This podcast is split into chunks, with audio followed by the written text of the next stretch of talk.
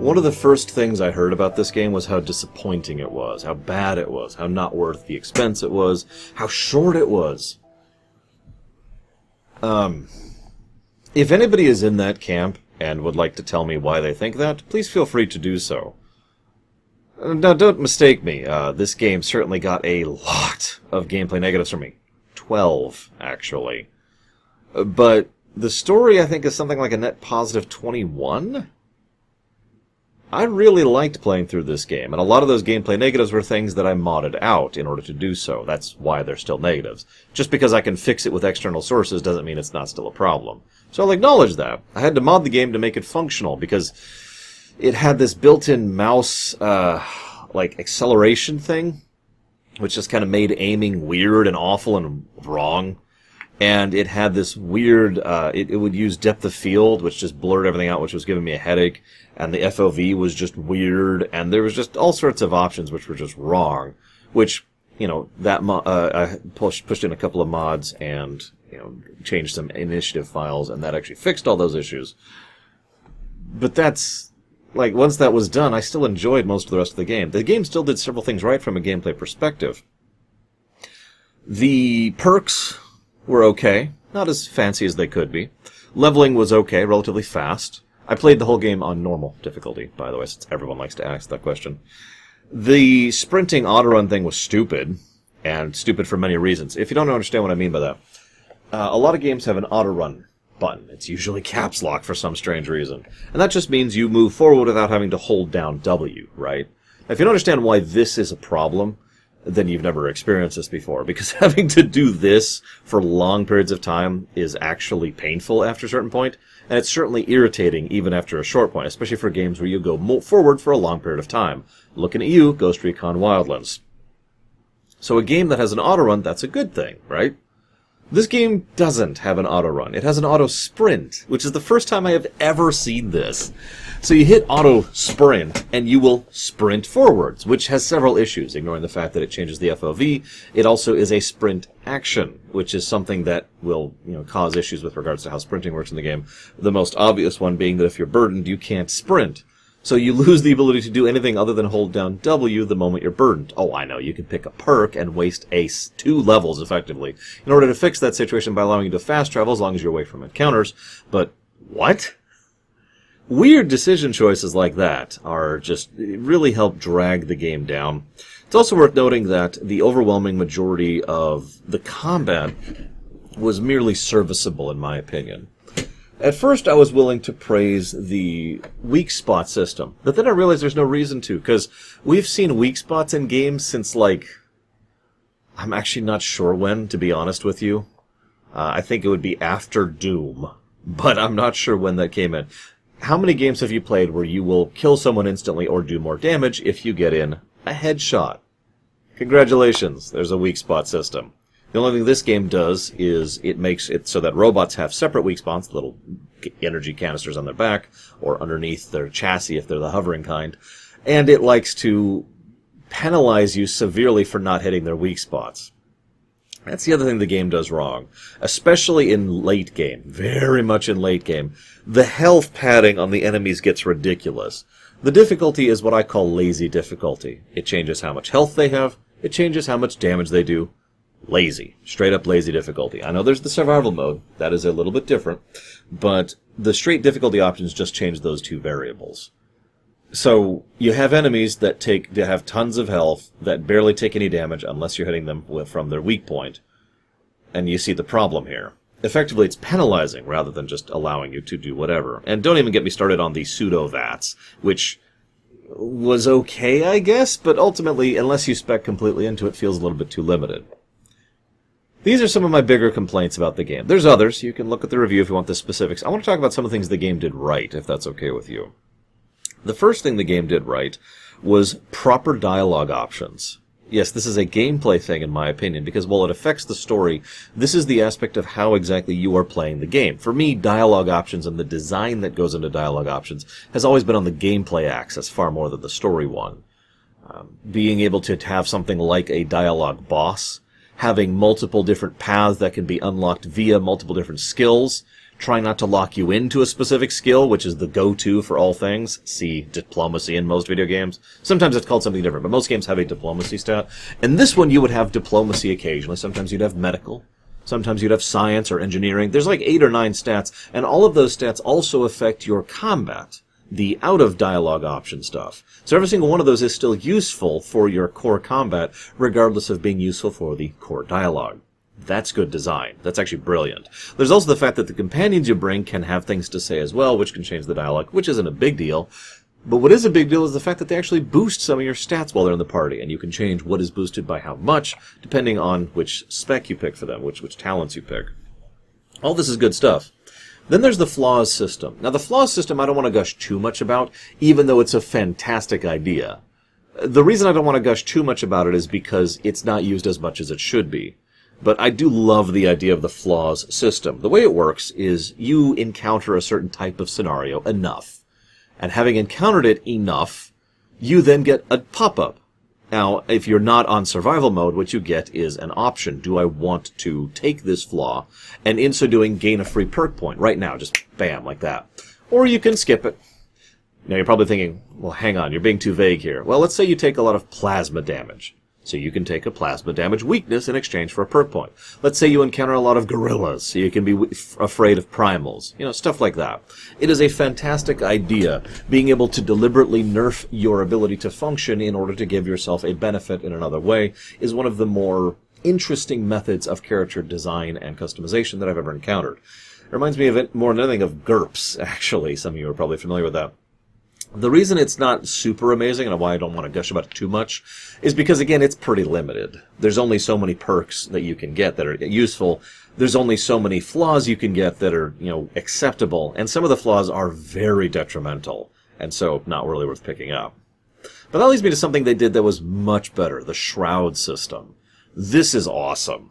The way this works is you get this holographic thing that projects an image of you being cool while you're in a restricted area. You know what a restricted zone is, right? I mean, you've played Deus Ex, you've played Fallout or whatever. Um, I think Dishonored did this as well, and I believe Thief did. But the point is, you're in an area you're not supposed to be in. So in most games, you're either stealthed or you're not. You're stealthed, you're fine. You're not, you're, you're screwed, right? Uh, trespassing in Oblivion. That's another example of what I'm talking about. But here, what happens is you don't have to stealth. You can just you can just be you, and you're disguised. You have a meter. Standing still does nothing, but moving and interacting with stuff slowly empties the meter. When it's out, they can spot you, but it's okay because it's not binary. What instead happens is they walk up to you and they say, hang on a second, and there are multiple dialogue options you can pick to talk your way out of it. Successfully talking your way out of it refills the meter back up to full. You get three of those, three fail states, before you actually get caught. Each time, the difficulty check on those skill checks gets a little bit harder in order to successfully pass. Brilliant. This is a brilliant system, and I hope somehow other games emulate this in some manner, because this is, is one of the better implementations of stealth in a BRPG that I have ever seen. Because it's not really stealth at this point, it's more like a shroud. You get the idea. That I'm going to gush about, because that's fantastic. I love that. Also want to gush about the quest design. I've already kind of talked about this because I mentioned this during the dialogue section, but the quest does ping pong quest design better than most games I've ever seen. What I mean by that is you, you land on a planet, there's a dude right there, and he says, hey, you don't have to talk to him, he's optional. But if you talk to him, he's like, hey, I got a quest. I want you to go talk to Bob. Now, Bob also has a quest, unrelated, but Bob does have another quest. If you look, pick up his quest, he will t- tell you to go to Bob 2. Bob 2 happens to have another quest, and you see why I call this ping pong design. It's a form of vectoring that, thanks to the nature of how the flow of the quest designs work, pretty much directs you towards where the quests are without having to have a giant exclamation mark over people's heads. This has can and has been a problem in several BRPGs before. If you're going through Oblivion or Fallout 3, for example, sometimes knowing who has quests just involves running through town and talking to everyone. And when everyone has a schedule and you can't always find every NPC, that can be problematic and that can be an issue, especially if you don't have a guide or whatever, or you haven't played the game before. But this kind of method pretty much guarantees boop, boop, boop, boop, and you have the four quests now. That's awesome, and I love that. This is a good time to mention, though, while we're still on the gameplay axis. The uh, there's two sections of the game that really worked best for me: Edgewater, which is the, the tutorial area, effectively the, the the starter, the intro, and Gorgon.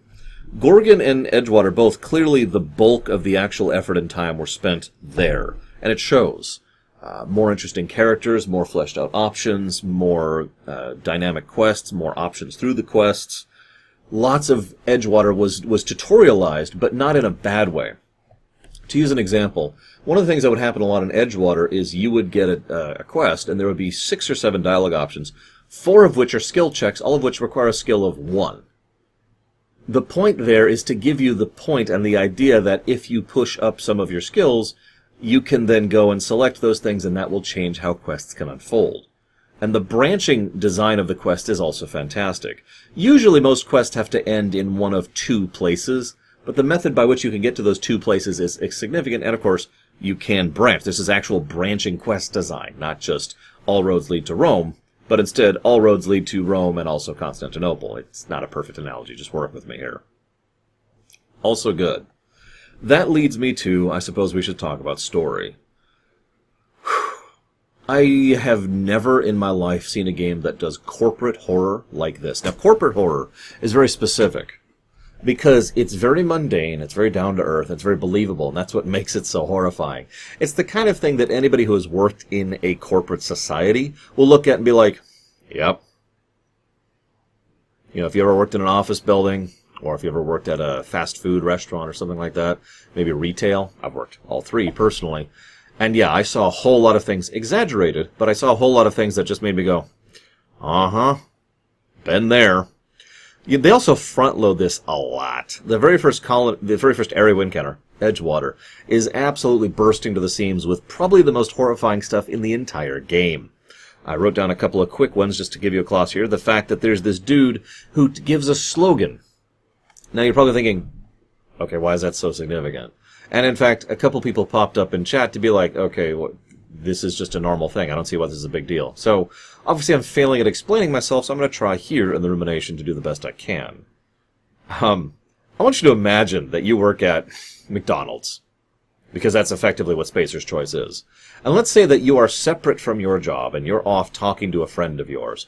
And while you're talking to your friend, you give one of the slogans at McDonald's to them, just as part of normal conversation. Now, that's horrifying. Because at that point, it showcases the level of brainwashing that's on display here, that people will actually repeat these slogans to each other as part of normal conversation. That's not the most horrifying part. No, it gets worse, because the actual horrifying thing is the fact that after saying it, he gets really excited because he feels like he nailed it. Yes! Nailed it! I want you to think about that. I want you to actually really think about that for a moment and process what that means for how bad that is. If I am still failing to describe it, I give up. That was the first thing. And that's one of the first bits of corporate horror you get in the entire game, which makes sense. Good design. You want to front load that kind of thing. Hey, this is what you're in for. There's a few other things. You have to rent your graves uh, before you're dead, by the way. You have to schedule sick, we- sick leave weeks in advance. The next of kin, or uh, they didn't call next uh, next next uh, next closest relative, I think is what they call called it means the person who's responsible for the death is the next person relative to the, the corpse. So if you stumble upon a dead body, that's your responsibility legally now. Congrats. The one that really caught me, though, is at one point, um, one of the characters, this is actually related to the suicide I just referenced, was talking about how they're upset because the person who committed suicide was a good asset to the company. It's a shame they're gone. To which I said, they were a person, not an asset. Her reaction was to get upset because I just insulted him by daring to call him a person, not an asset. That was insulting. That's corporate horror. The game does it very, very, very well. It also likes to do what Obsidian tends to do best, and it likes to spread out things a little bit so we have some more gray characters. Like I said, most of the horrifying elements were up front. After that, we start to meet more reasonable people. Uh, we actually start with the leader of Edgewater, Reed Tobson, who is actually still one of my favorite characters in the game, probably my third overall favorite character in the entire game. Because he's uh, not intelligent, but at the same time, most of that is a reaction to his brainwashing. Like he doesn't understand why putting different food in the cannery is causing issues. He also says, without a trace of irony, by the way, he also says, yeah, about a year ago we ran out of our normal food stock, so we had to shift to other food. Also, about a year ago is when the plague started. Then he immediately goes on to mention how plagues are just a bit of uh, everyday bit of life, and we just have to live with them. By the way, the plague in question was simply malnutrition. In fact, if anything, and this is just my own judgment on this, I think it was something closer to like a common cold, maybe a flu, like a low tier flu, and people just weren't dealing with it because they were malnutritioned. Funnily enough, we didn't find out about the malnutrition thing until way late game. That is actually true. But the funny thing about Reed is he's not evil at all. You can confront him, and if you decide to kill him, well, that's horrible, but you can actually talk him out of being hostile. But more to the point, you can also talk him into the fact that the the colony will be better off with uh, Adelaide in charge. His response is to say that, well, I mean, if if she is better for the colony, then she should be in charge and he willingly steps down of power. Peaceful transition. And then you can talk to him for a while after that, and he laments how much he has failed at his job, and it's just, I'm just sitting here like, oh my god, dude! You, but, you, huh. We see a few people like this. Um, Graham, you'd think he's just a, a straight up evil person, right? That's why he founded, he, he, so Graham, this is all, we're into spoiler territory, by the way, it's not obvious at this point. Graham organized the murder of the executive heads of the board, or excuse me, of this specific corporation, the MSI Corporation, so that he and uh, Sanjar could take over. Sanjar's an awesome character, by the way. Now, you might think, well, that's horrible, and you'd be right. But what's interesting is that Graham then spends years trying to make up for that by founding the Iconoclast and being a terrible leader. And I mean so negligent to the point where he is actively making things worse for everyone around him. And if this doesn't sound familiar, he basically acts in every way like a member of the board that he so despises. Completely ignoring the possibilities of long-term gain, trying to do everything he can to focus on completely the wrong things, and a general air of just absolute incompetency. What's interesting, though, this is my guess here, but what's interesting about Graham is he says that he's trying to make up for what happened, but I don't get any vibe of guilt in the strictest sense from him. What I what I get from him is that he feels bad about the fact that he doesn't feel bad. You know, he did this horrible thing and he killed all these people and it doesn't bother him. And it bothers him that it doesn't bother him it's a nice little variance, and it adds some flavor to his character. Zora is, of course, better in every way by virtue of being a freaking competent human being who actually is capable of thinking about the now in addition to the then. And she makes a good pair for Sanjar, who is awesome. Another excellent example of someone who you'd think is just a reedy corporate twit, but no, he actually cares and he actually tries. He's just, he's a bureaucrat and I mean that as an insult. He is someone who is so tied up in red tape, just in his general mindset, that he actually hampers his own ability to do anything. But there's a decent person underneath there. In fact, he's one of the very few people who, admittedly for pragmatic reasons, admits that keeping employees happy and taken care of is a good thing. Now, if you don't understand why that's a weird thing, let's just say that makes him the extremist amongst the other corporate heads. Yeah. The um, whew. It's also worth noting Sanjar was pretty horrified when he found out the truth about Graham. I suppose I should talk about our secondary characters, but first I want to talk about the chairman. You remember him? Because I don't. Apparently, I didn't write down his name. No, not the chairman. Sorry, the. I, I did I seriously not write his name down? Looks like I did not. Well, I don't remember his name. Not the chairman though. The chairman's the bad guy. We'll talk about them in a second. No, instead I want to talk about the minister. Minister Bob, I don't remember his name. He was another interesting example of someone who's kind of incompetent but not evil. He's just someone who is in way, way, way in over his head and has no idea what he's doing and is so dependent on the infrastructure of the political mechanisms, both of Earth and of the colony, that he can't really take any action on his own, even though he wants to. And he does actually want to help, and he does actually want to make things better fascinating characters like this. Again, gray. They, they, they really like to focus on their gray, which of course is a great time to talk about the evil ones. Because you need, you know, evil characters in order to flesh out your gray characters, right? I've talked about that before with regards to Dragon Age Origins, for example. So we have two, there's actually several evil characters in this game, but we have two big ones. The two actually, no really, they're horrifically, disgustingly, unrelentingly, unforgivably evil characters. That would be Adjutant uh, Akande or Kende? I can't remember her name and chairman, I can't remember his name either. I, you're probably wondering why I don't know their names all that well. They didn't really have a lot of screen time, and I forgot to write them down. The interesting thing about the two of them is the chairman is incompetent evil, and the adjutant is competent evil. She is crisp, cold. She will actually try to convince you to join her because she recognizes your worth. She will then, in a very calm fashion, explain how this is the only plan that will have any any chance of working, and you need to go and murder these innocent civilians in order to ensure that they cannot in any way threaten the remainder of the colony. She's also against the, the old red tape bureaucracy corporate side of things, and she in many ways shares the views of what the player is probably going to be having walking into this. It's just, she's, uh, well, I don't want to say the word fascist because that word barely has a definition, but you probably get the implication there. Meanwhile, the chairman, oh, he's a moron. The chairman is someone who actually gets, when you say, I'm so glad I'm going to kill you, his response is, did you know even thinking about trying to kill me is a felony? So do yourself a favor, go into one of the nearby cells and wait there for execution while I go do this. He's not speaking facetiously or sarcastically, he actually expects you to do that. He is he, he is, if you think stupid evil corporate CEO, you're probably picturing him. The two serve as a nice contrast then for most of the other characters we met. I'm not even mentioning like Junlei, who is an awesome character in her own right, but mostly because of how much of a satellite to Parvati she is.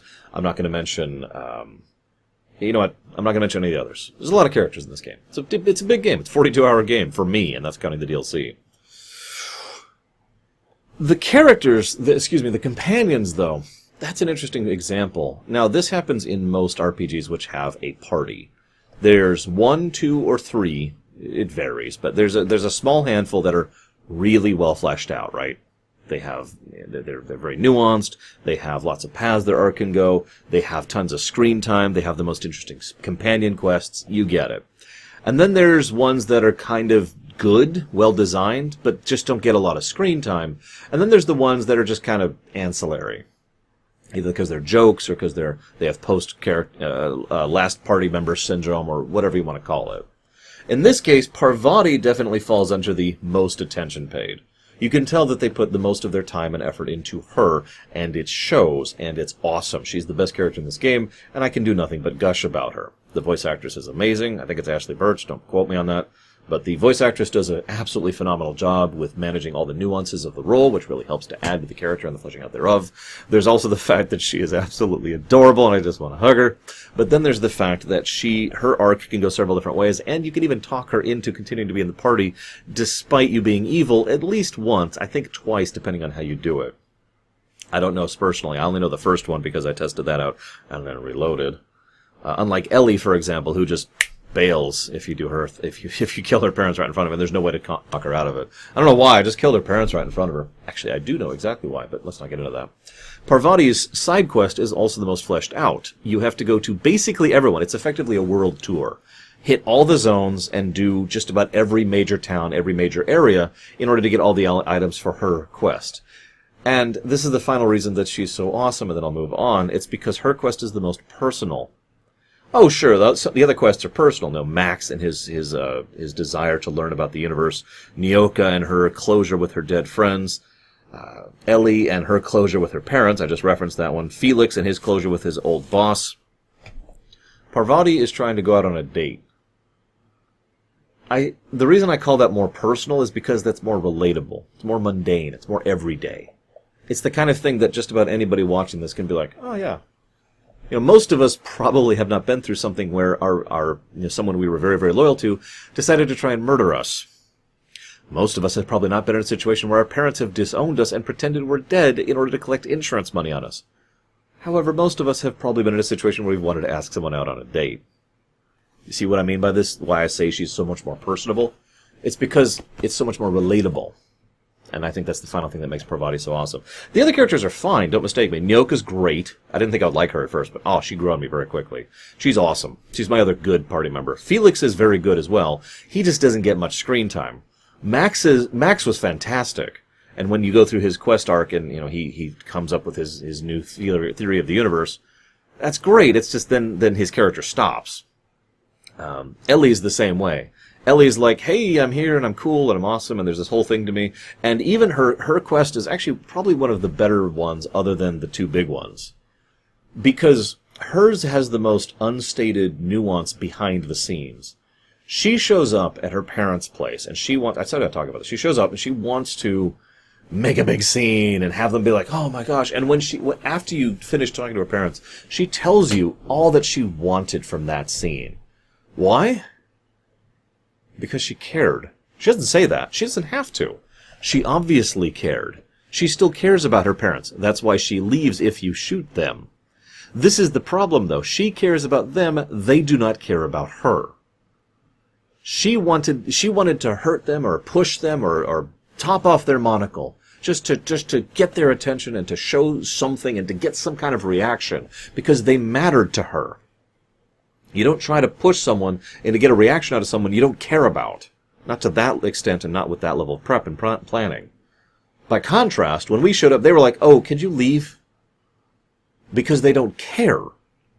She is more valuable to them in terms of money, and that's all they want is the insurance money, and they want to keep their standing with the other Byzantiumists. Byzantines? Hmm. I guess Byzantines would work, but that word has other connotations. Point being, they didn't care. And that's all over the way it's presented here. And of course, her quest is basically then over, and then her character is effectively over, but it was still a really good moment. I want to talk about two other things really quick. Three, excuse me, three other things. The first thing I want to talk about, oh, I guess I should talk about the DLC. I didn't like the Gorgon DLC at all. I felt the main plot was something I guessed within the first five minutes and then they kept building it up and building it up and building it up as if it was some and each time they would be like we built the Marauders. Big reveal. We built the Marauders. Big reveal. Like they kept hitting the ha- same point. It's like uh, saying, you know, it was his sled, and then treating it like it's a big scene, and then fast forwarding, and then it was his sled, and I'm like, okay, I know it was his sled. It was his sled. Why are you reemphasizing this? And everyone was like so horrified by the fact that it was his sled at every stage. It didn't hit the right tone for me. It was also kind of boring. It involved going to the DLC and then leaving, then going to DLC and leaving, and then going to DLC and leaving. Also, all the enemies there were designed for post, or excuse me, end game enemies. That is to say, they had the same health and armor value that I already complained about earlier. So it was kind of a slog on top of everything else. So sloggy, very combat focused, very little of that that that ping pong quest design, the branching quest design, the dialogue bosses. Almost none of that was in the DLC. Instead, it was combat area, combat area, combat area. Leave to go to some other place. Come back, combat area, combat area. Leave to go to some other place. Combat area, combat area. And then there's one actual dialogue interaction at the end of the entire thing. And even that you cannot do unless you go through a combat area first and or another combat area first. Depending which path you pick. Not a fan. So that's the first thing I want to say. The second thing I want to say is Byzantium strikes me as a true hyper-specialized society, which is fascinating because that's a thing that's true in real life and in a lot of other works of fiction. But the problem is, in real life and in fiction, the way that works is because they have other societies they connect with. The problem is Byzantium has nothing else. They tell a story about the uh, the box, right? The suggestions box. Now inside the box is a shredder. The shredder breaks, but they don't fix it. They don't repair it. Instead, after a while, they just get rid of it because they don't have the ability or capacity to repair it because they are hyper specialized on what they are focused on, which is corporate bureaucracy and the management mismanagement. Let's be honest here thereof. That is how hyper specialized Byzantium is. Without some kind of external society to export and import to and from, they are doomed. And I want to stress when I say that word, I don't mean that in, in the, you know, ah, you're doomed. No, when I use that word, you know I mean that word. I mean long term, no feasibility, you're screwed, doomed. I've used that word a few times before on these videos, and that's, and I mean it when I say it. And it adds such a wonderful, horrible, beautifully screwed up tint to everything because it only fits under the very specific circumstances that are present here. It explains so much about why the colony is so screwed up and so mismanaged. then we go on board the Hope, which is probably my favorite dungeon in the game. You can talk your way through it, you can sneak your way through it, you can fight your way through it, and it's relatively small, doesn't overstay its welcome. There's a couple of alternate paths as far as physically getting around, and there's probably some of the most beautiful non-corporate horror in the entire game there as we find out exactly what happened to the Hope and the people who got basically the Hope left hyperspace or skip space or whatever it's actually called early. So early that it would take them another hmm, 60-ish years to make the rest of the trip as opposed to the one year it was supposed to take. So naturally, they turned to cannibalism. But th- I'm, uh, me saying this is being dismissive. You have to go through and really read the logs and see how things devolve. It's like saying that an orange is delicious. That doesn't really convey much other than a binary good or bad, right? What they do with the Hope logs and the Hope progression is we see we, we get a really good in-depth, in-slice ex- experience of exactly what these people went through. And the navigator, who was the reason the Hope managed to get here, and the captain who sacrificed himself. We don't even know what he did in order to manage to, to get rid of the cannibals, the people on the cannibal side of things, to make sure that the ship had the chance to make it, the rest of the colonists could make it. They also talked about how they'd have to eat two thirds of the crew in order to make it the rest of the way. Yeah. Very, very wonderfully, beautifully horrific. I suppose the only thing left to talk about is Phineas. I haven't mentioned him yet because he's hard to put a finger on in the exact same manner the orange analogy I mentioned earlier. He's delicious. You know what I mean? Because he is a fascinating example of a scientist archetype. He is insane and crazy, but but guilt ridden. But he has to keep going. But he knows how to take a joke, but he's not sure how to deal with this. But he's very driven. he's very idealistic, but he knows this isn't going to work. And he in no way tries to excuse what he did. He just has to keep moving forward because there's no other choice. There's a wonderful blend of pragmatism, idealism, and just a little bit of instability, emotional instability that helps flesh him out. And as usual, make him a very nuanced character. Love it. Last thing I want to talk about I usually like to have at least one question in these ruminations for the viewers. Here's my question for you. How well do you think this setting, the, the Outer Worlds game, would fit within the Fallout setting? Now, let me explain that a little bit. Obviously, when this game was being made, that wasn't even on the table, because Obsidian was over there, and ZeniMax was over there, and the two of them were glare, glare, glare, and have been pretty much ever since New Vegas. For good reasons, at least on Obsidian's side. That, uh, that's different now. See, some of you may not be aware of this. For all the, for the television and movie stuff, I record those way in advance, months and or years in advance. For these post-game ruminations, I record these right now. So it is November 2nd, 2020 double check that. Yep, when I'm recording this. Now, the reason that's relevant is because I can now tell you that Microsoft owns both Obsidian and ZeniMax. The possibility now exists for a Fallout game to, or excuse me, for the Outer Worlds to exist within the Fallout setting, whereas it was not really feasible when they were making this game. So, the legality has been solved. The copyright issues, copyright issues have been resolved. So now it's possible from a real life perspective. So that's out the window. From an in-lore perspective, do you think it would work? I think there's a few tidbits that don't line up. The the biggest one and the most important one I can think of is what happened to the ship that they sent to Earth. The messages not being received makes a degree of sense. After all, the Fallout setting is not exactly in a position to be able to receive, never mind decode or respond to such messages. But if a ship shows up, well, then they could just land and talk to people. So, unless something went particularly badly there, I mean, basically, that's something that needs to be explained. What do you think?